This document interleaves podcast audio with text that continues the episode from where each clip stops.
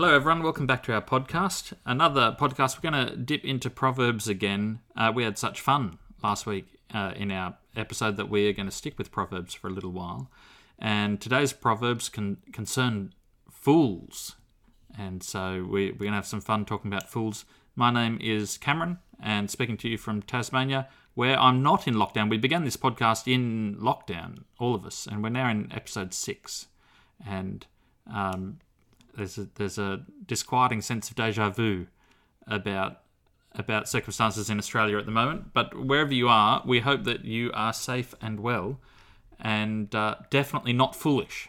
Yeah, g'day. Uh, Ken here, also uh, safely in Tasmania and uh, going to pick my daughter up, uh, who's managed to make it back home. Hmm. Uh, and I'm Luke. Foolishly, I went to Sydney last week, so I'm in Oh, lockdown. Luke.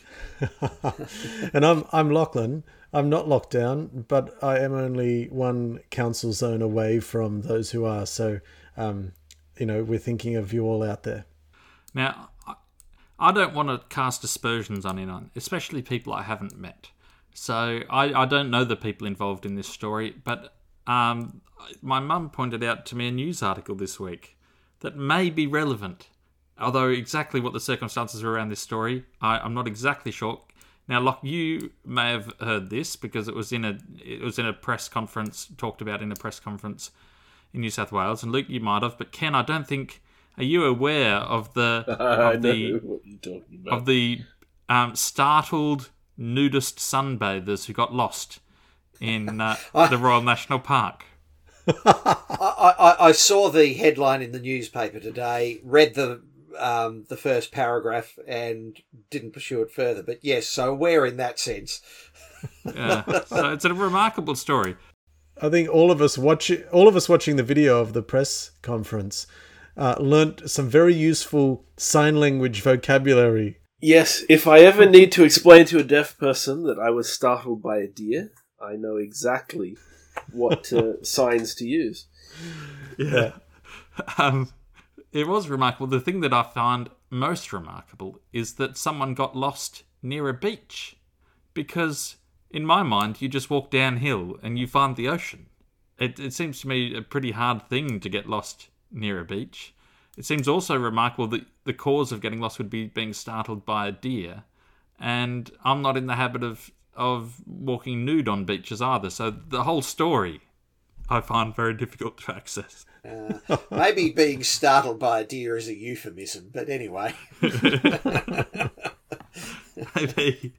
Uh, maybe, but it's certainly the person didn't get a very, the people involved didn't get a very positive um, account of them given at the press conference, did they? Locke? The- I I believe the phrase that the police commissioner used was "It's very hard to legislate against idiots," right. or something to that effect. Okay, well, that could almost have come out of Proverbs. Uh, the other thing I wanted to to read before we begin this episode is um, an excerpt of one of my favourite plays. Uh, when I was in high school, I performed in The Importance of Being Earnest, and I was the character Ernest in the play. And it's a wonderful story. Anyone who would like a very amusing evening can can watch one of the f- multiple film versions that are around the place and available.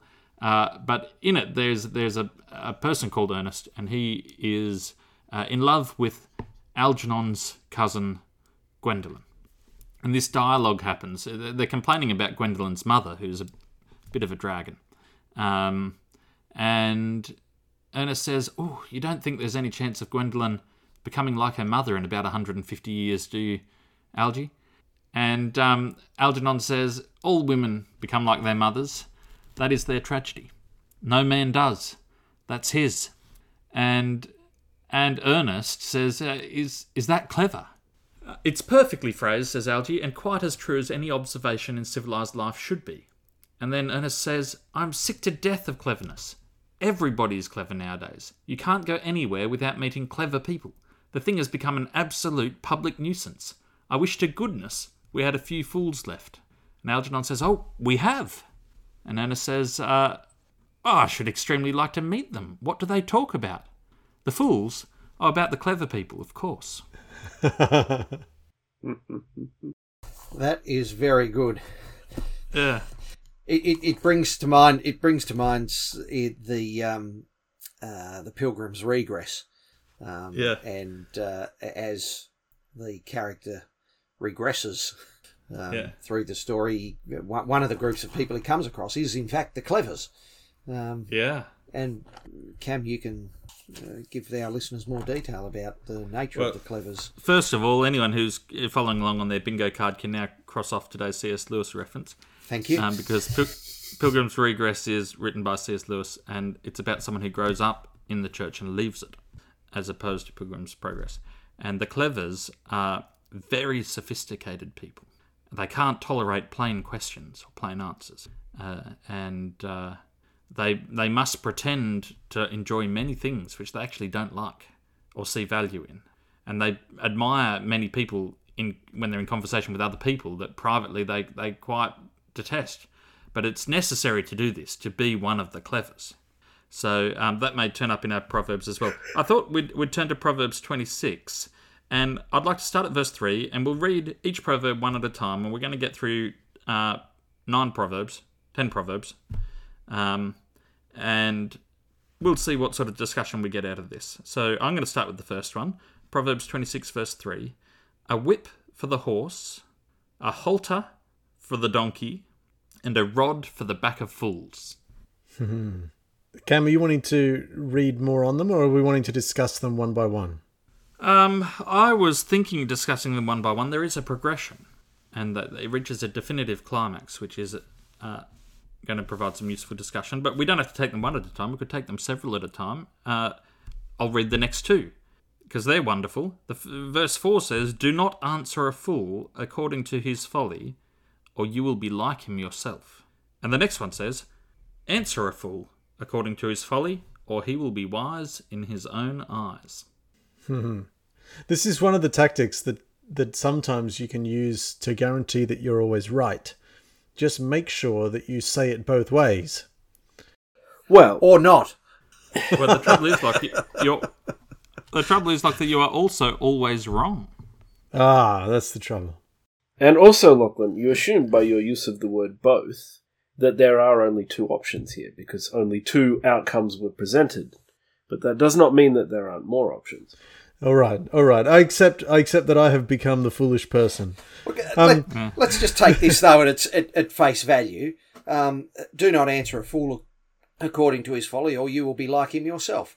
Um, if if you work on the basis of the assumptions and the uh, uh, the, the framework for thinking, uh, that is foolishness, um, and you um, uh, construct your worldview around that uh, and have discussions uh, around that, then uh, or using that framework, uh, then you're in the world of the fool, uh, and you're a fool yourself.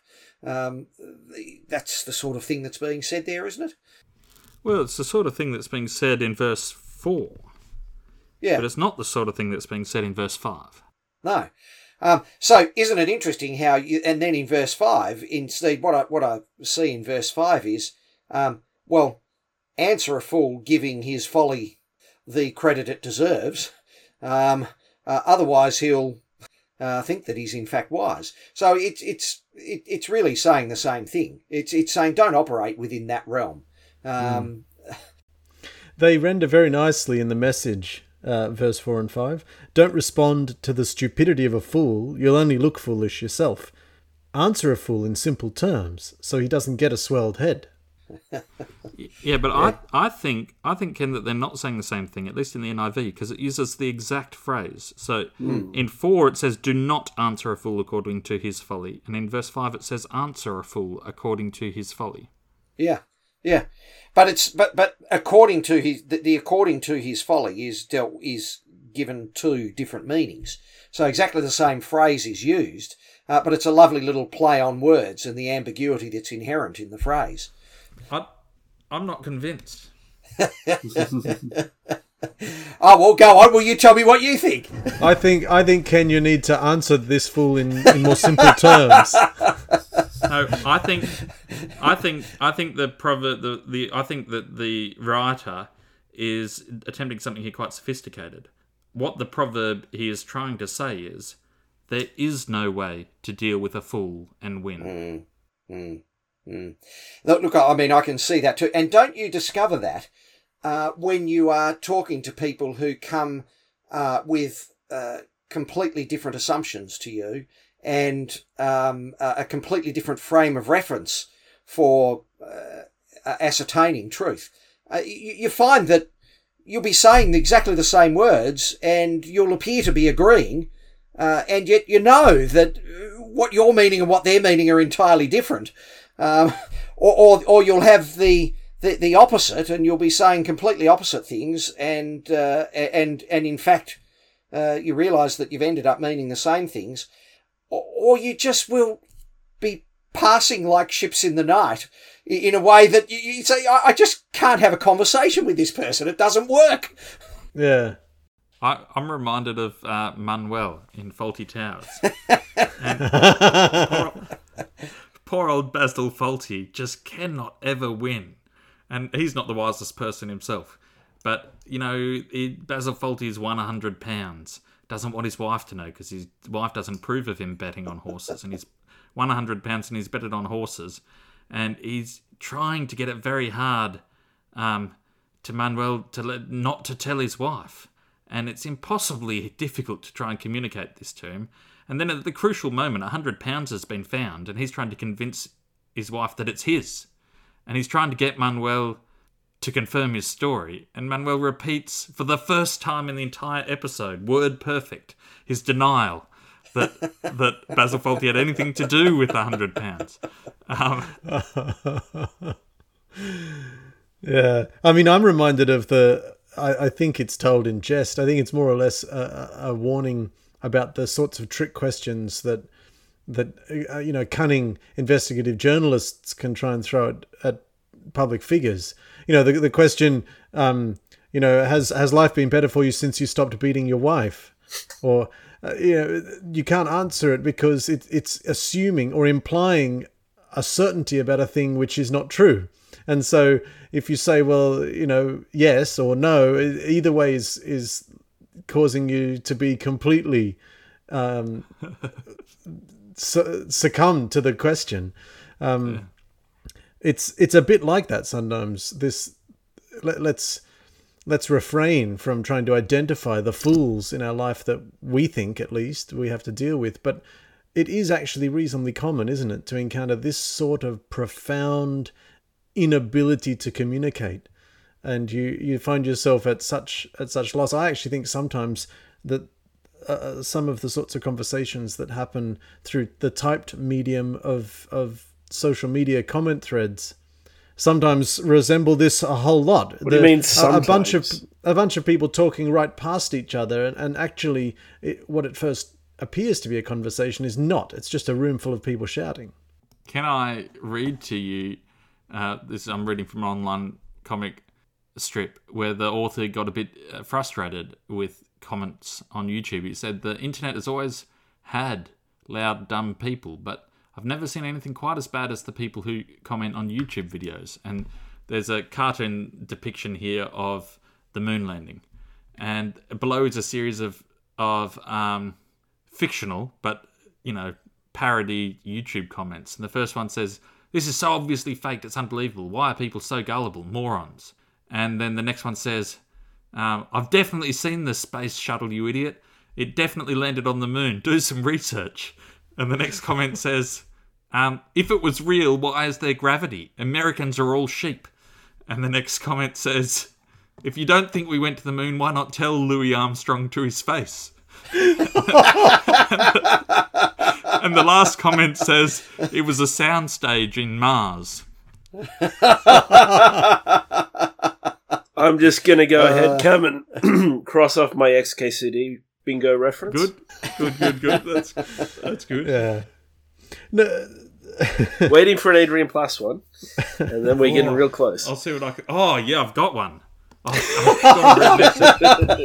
of course. uh, well, while you're finding it, I had an interesting, I had an interesting anecdote to share about verse three where you started. It, it listed three things: a whip for the racehorse, a tiller for the sailboat, and a stick for the back of fools. and it's obviously trying to describe, um, you know, the the there's a pattern of three things which have sort of essential corollaries, essential elements that partner up with them, and it's implying, of course, that that a stick or a rod for the back of fools, clearly to hit them, to strike them, or whip them, is as essential, as fundamental to living as as a tiller for the sailboat.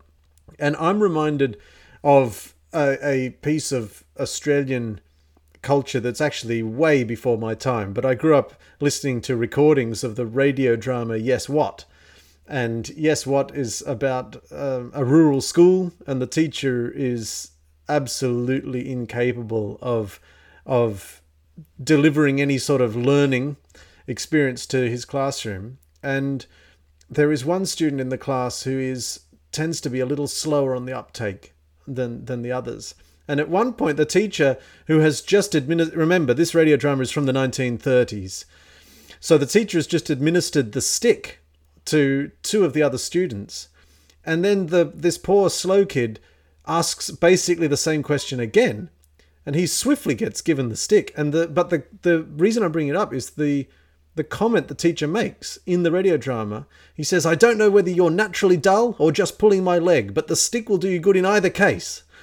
And it's it's a remarkable window. It it is a parody, but it's a remarkable window into what feels very distasteful to us. This idea that you sh- that someone might deserve the stick just because of being Well, let's say learning difficulty or being foolish uh, but that's very very resonant with the idea that i'm i'm seeing here in proverbs look, you- 26 You use the word deserve, but I think it's important to point out that in that um, exaggerated example, and also in the proverb, there's no actual, um, there's no intimation that the fool deserves the stick, that, that they're morally inferior for being a fool, only that they need it to be Ah. to, to do the right thing.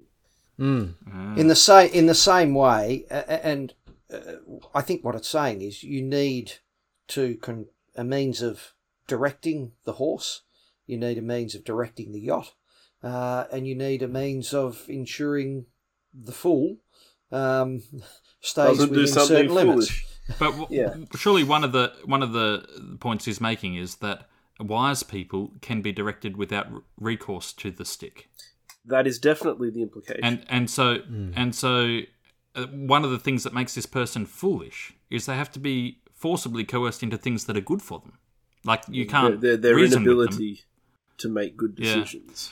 It's it's interesting. Before I get on to the Adrian Plass reference, which is one of my favourites, but um, it's interesting that this uh, the idea that people always used to believe the Earth was flat is is a fiction.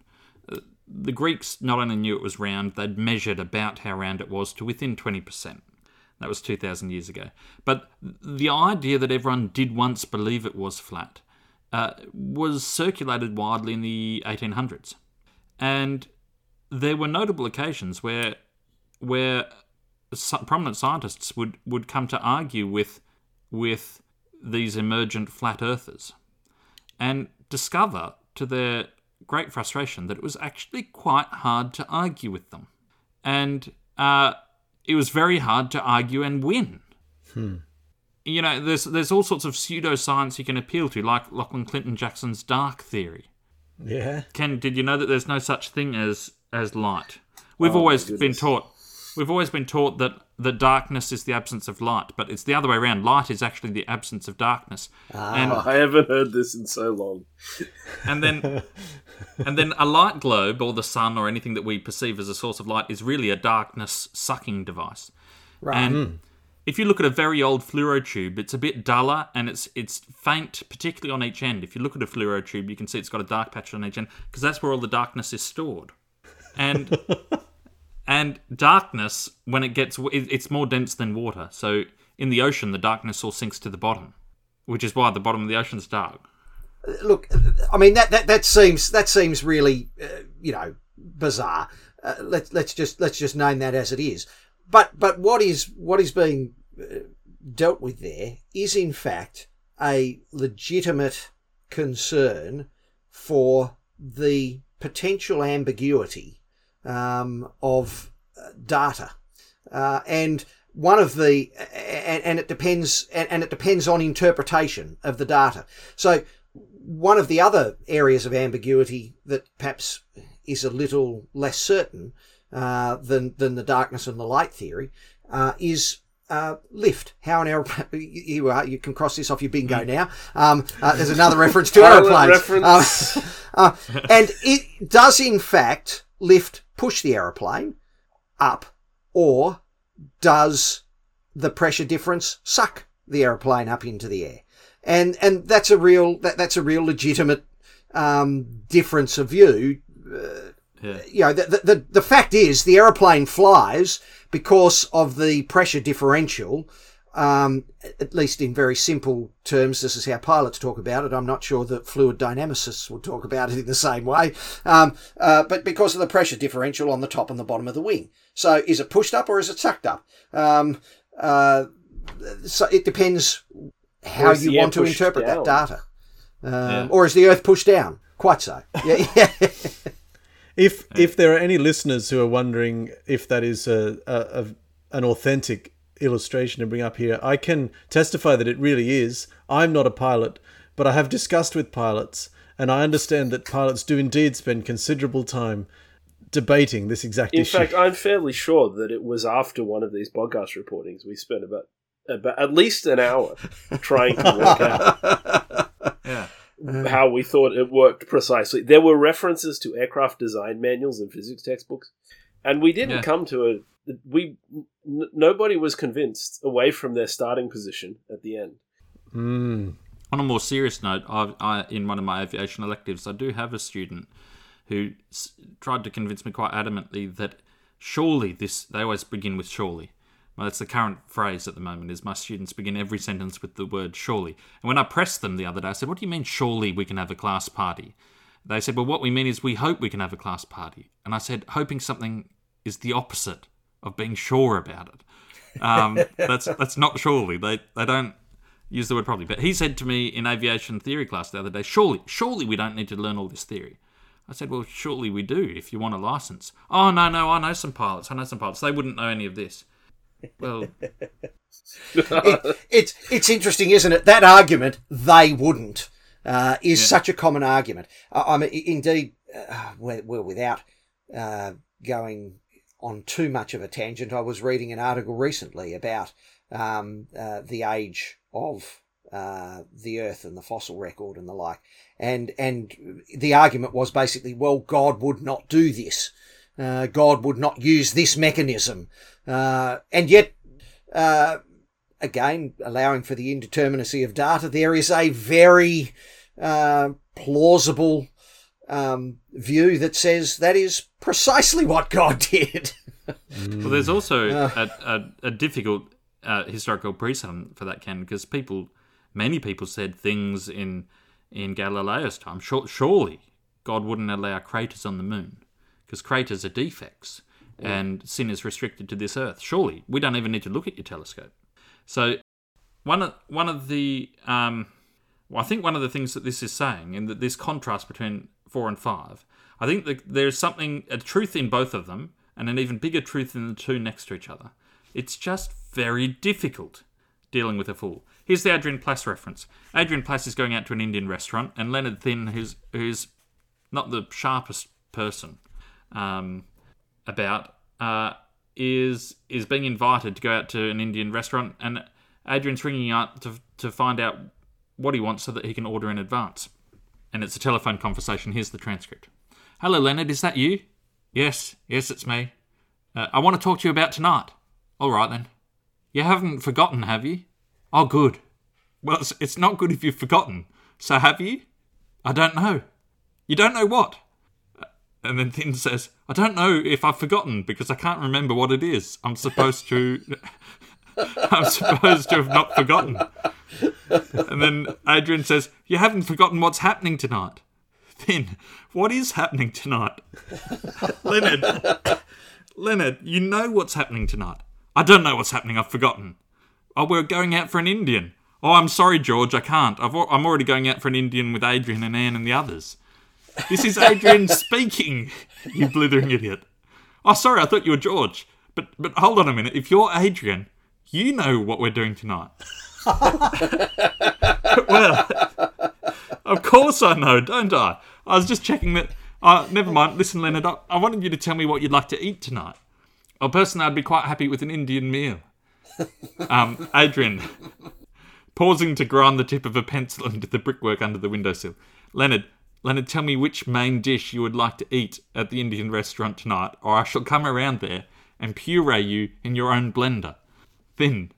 Uh, a sweet and sour pork would be fine. That's Chinese. No, it's not. It's English. I said, no, no. Sweet and sour pork is a Chinese dish. Which, which Indian dish would you like? Thynn.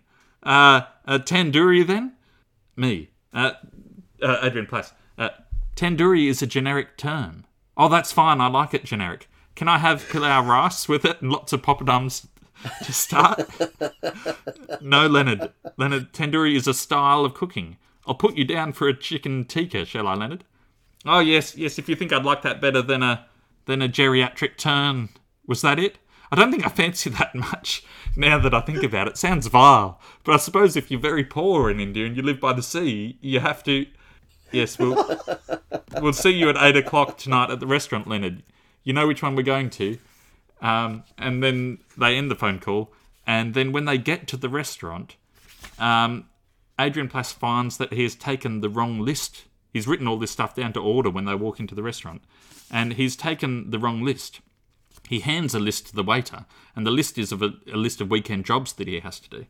And um, Thynn Thynn nearly got us thrown out at this point. He said that it didn't matter me bringing the wrong list because we could probably all remember what we'd ordered. Take me, for instance, he said, turning to speak to the waiter.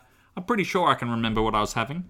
The waiter poised his pen above the order pad respectfully. Yes, said Thynn, assuming a ridiculously unconvincing man of the world air.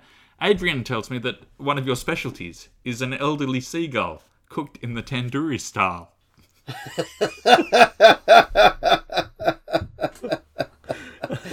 Do you know what though, Cam?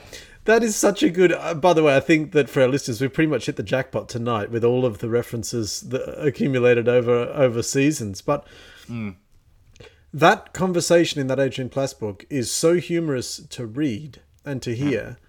But when you stop to think about it, both participant in that conversation thought the other one was utterly obtuse. Yeah. And the irony is, the irony is that Adrian Plass is frustrated with Leonard, and he turns up and passes a list of his weekend jobs to the waiter, and um, so there is a lot of irony. Irony. Well, it it makes me the the passing the wrong passing the wrong list, Cam. Uh, makes me think. Look what happens in Proverbs twenty six if we go on just a couple more verses. Here they are from the Let's do message, starting from verse six. You're only asking for trouble when you send a message by a fool. A proverb quoted by fools is limp as a wet noodle. Putting a fool in a place of honor is like setting a mud brick on a marble column. oh, that's good. Yeah. The the sending the sending you're asking for trouble when you send a message by a fool. That's Uh, right. I think poor old Adrian Plass is going to need to look a bit in the mirror. I think he will. Well, uh, there's there's a, a, a series of, of comparisons of what it's like dealing with fools here, and um, like a thorn bush in a drunkard's, hair, drunkard's hand is the proverb in the mouth of a fool. It fool. sort of culminates in 11 in terms of vivid imagery. yeah. Okay. Well, what's verse eleven? As a dog that returns to his vomit, so is a fool who repeats his folly. Yes, so uh, we hope that none of our listeners are uh, enjoying the podcast over their meal. Yeah. Uh, we've said worse. Well, it's there in the Bible. It must be right, Yeah. and it's Just read okay. It's acceptable if it's there in the Bible. yeah.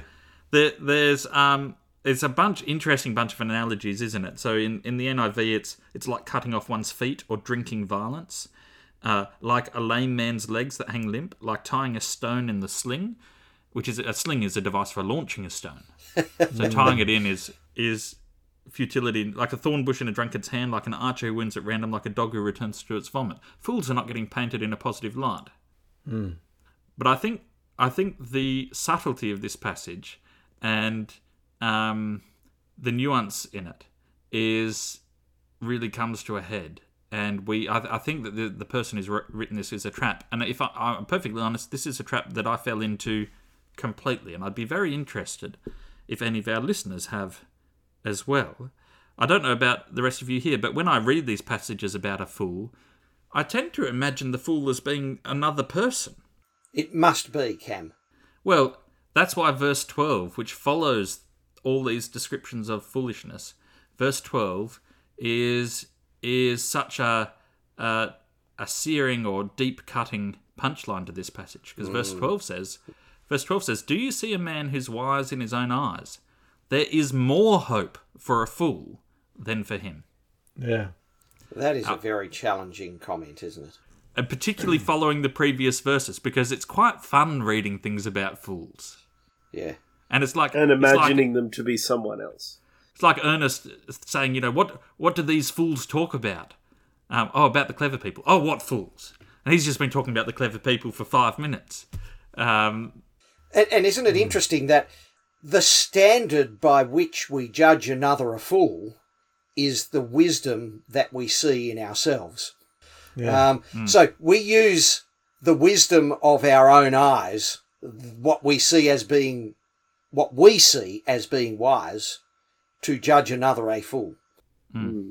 And by doing so, we immediately uh, take on the burden of having less hope than the fool themselves. And I wonder a little if that might be a bit of what Jesus was saying when he spoke about judging. Don't judge because by the standard with which you judge, you will be judged.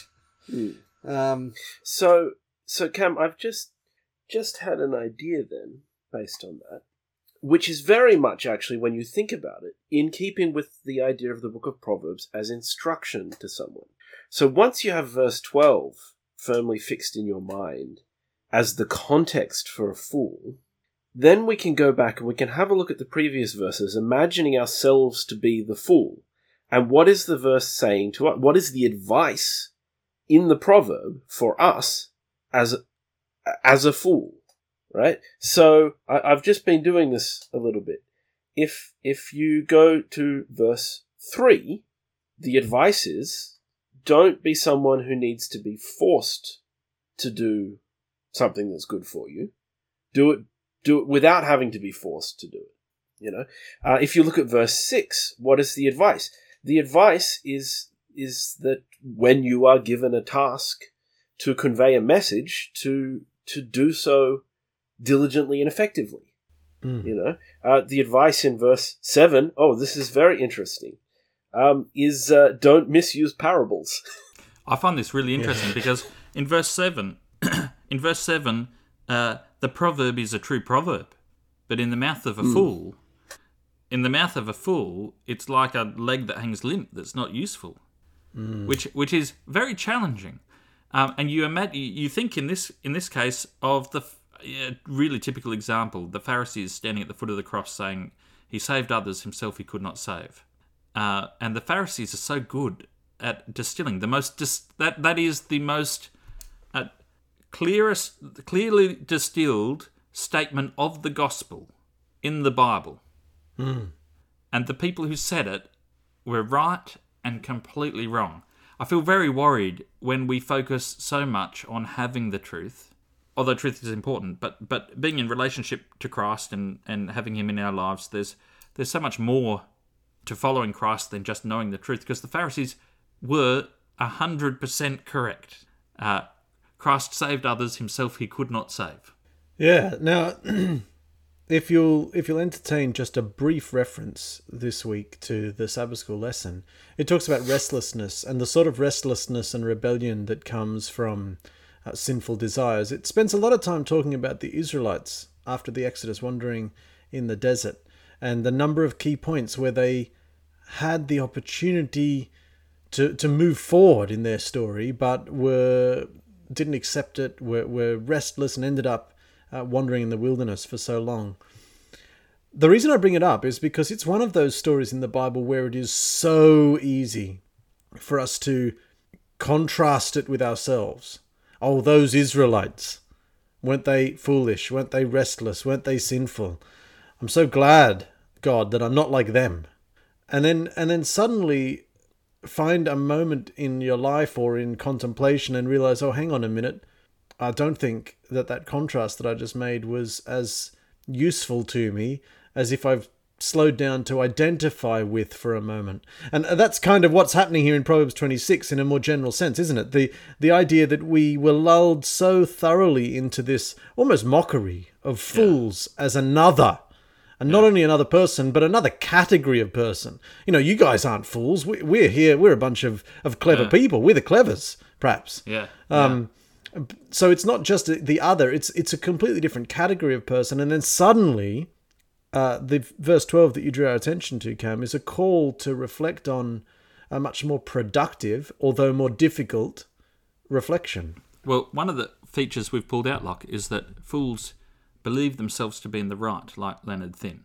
So if we are like the Israelites in the desert, the parts of us that most resemble them are possibly things we're proud of, or comfortable with, or sure of that that is one of the things that makes it so foolish.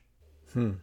It's a very difficult uh, tension to live with uh, because, on the one hand, um, we have to uh, doubt our beliefs. Is essentially what what what, what I'm hearing uh, you say, and yet we also have to be able to doubt our doubts and to believe our beliefs um, hmm. and and and finding the right tension there. That, that there's a real dialectic um, tension. Surely, can one of the one of the lessons of the Bible and of God's interaction with humans is that it is not, in fact, our responsibility solely and in and of ourselves to find that right balance. Mm-hmm. Um, a mind cannot tell if it is deceived. Like like um, people, it is possible for people to be mad and the people who are mad have very good reasons for thinking what they think. Which brings us to the G.K. Chesterton quote. Yeah, we're on. Well, the G.K. Chesterton quote was only that uh, we say that someone who's mad has lost their reason, but that's not true. They have reasons for everything that they believe. What they've lost is they've lost their imagination.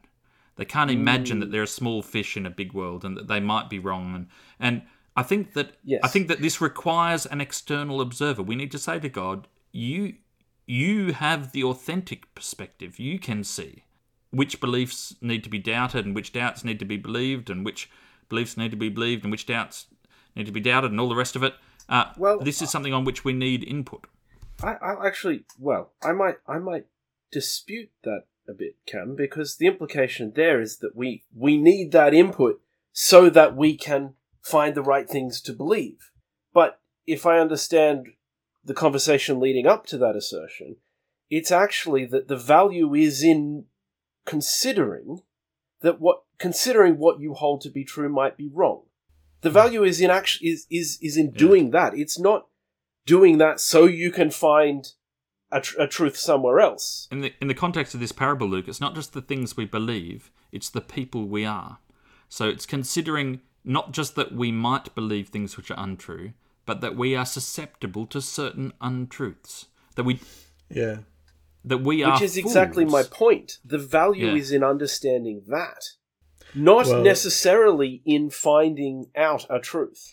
It's yeah. understanding that you don't hold all the truth. And I think, I think, um, what, what the, the, the what what you just said then with with the quote that um I don't even know if it was a quote. A mind cannot know if it's deceived, right? Uh, but if, if I may paraphrase G.K. Chesterton a little, or, or, at least take, take his idea or, or language somewhat, a mind can have the imagination to consider that it might be being deceived. Hmm. And I think that's really what the parable is is telling us. It's saying, consider that you might be a fool. Yeah. What should you do? And that is borne out by the references that we made earlier to verses 4 and 5 of 26. Do not answer a fool according to his folly. Uh, so it's that, again, coming back to that framework and that unwillingness to accept uh, that there might be some error.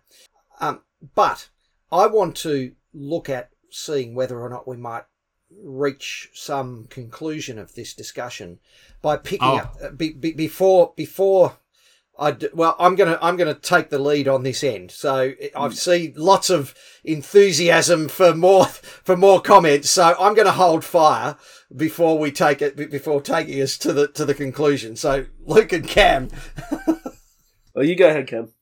I'm just finding the quote. I began this quote, uh, th- this podcast with a quote from a play that I was in. Now, there's a play, Luke and Locke, that you were in, that Shakespeare's King Lear, where mm, It deals two- a lot with It's fools. very deals a lot with the wisest person in the whole play is the fool, and and and King Lear, who believed himself to be so obviously in the right and sensible in his course of action in the first act, is utterly undone by the end of the play. And Gloucester too, who was certain about he knew which of his sons was good and which was bad, he's undone. And it, we get to the end of the play where one of Gloucester's sons, Luke, has plucked out his eyes. And King Lear's daughters have kicked him out of the house, and he's now a wandering vagabond, and he's lost his mind. And the blind Gloucester meets the the mad King Lear, and King Lear says to him, "Yet he says to Gloucester, "You see how this world goes." And Gloucester says, "I see it feelingly." And King Lear says, "What? Art mad? A man may see how this world goes with no eyes. Look with thine ears." And there's another quote later on, but uh, actually it's too long to read. But in in the act, it emerges that the mad king and the blind Gloucester understand how the world works a thousand times better in their hmm. mad and blind state than they did when they, they had sound mind and seeing eyes, or at least when they thought they had seeing eyes and a hmm. sound hmm. mind.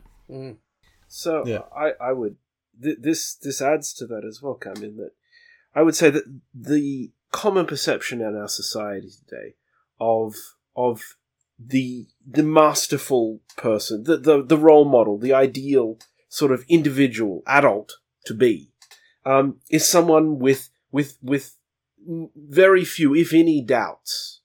Is somebody who knows more than other people, who has more, but well, not necessarily even knows more than other people, who has more confidence. We really admire somebody who's got a lot of confidence. Um, and this proverb suggests that uh, we may be admiring that a bit more than it deserves. Hmm.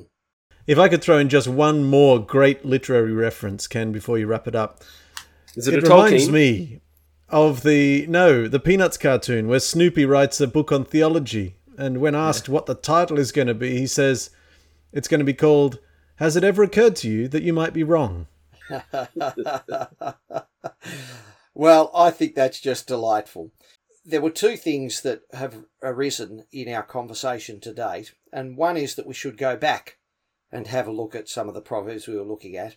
And I don't think it was intended to go back as far as I'm going to, uh, but I think going back further than we have is going to be fruitful. And the second thing that was said was um, we need some external input. Uh, and I want you to remember some of the phrases that we've spoken about in chapter 26 and verse 3 about the need for direction, uh, and about in verse 12 about the man who is wise in his own eyes. And it's a very well known passage, um, but I think it pays further contemplation in conclusion.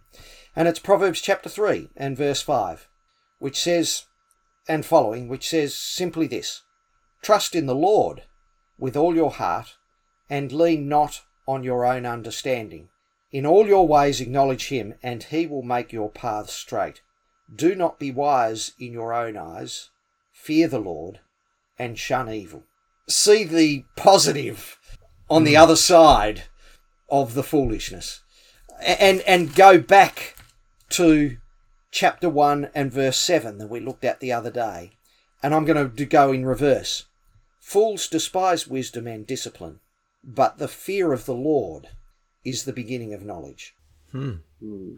Great place to leave our discussion. Uh, we hope that you, our listener, have also enjoyed our discussion. Uh, I certainly think that uh, community is one of the corrective mechanisms God's supplied to us. Um, having to rub shoulders with people with different views, and um, perhaps the one defect of this podcast is that we we seem to agree too readily on things. and if you disagree with us, uh, we'd be anxious to hear from you. So you can email us at uh, sabbathschoolfromhome at gmail.com And please share this podcast with anyone who you feel would benefit from it. And join us again next week.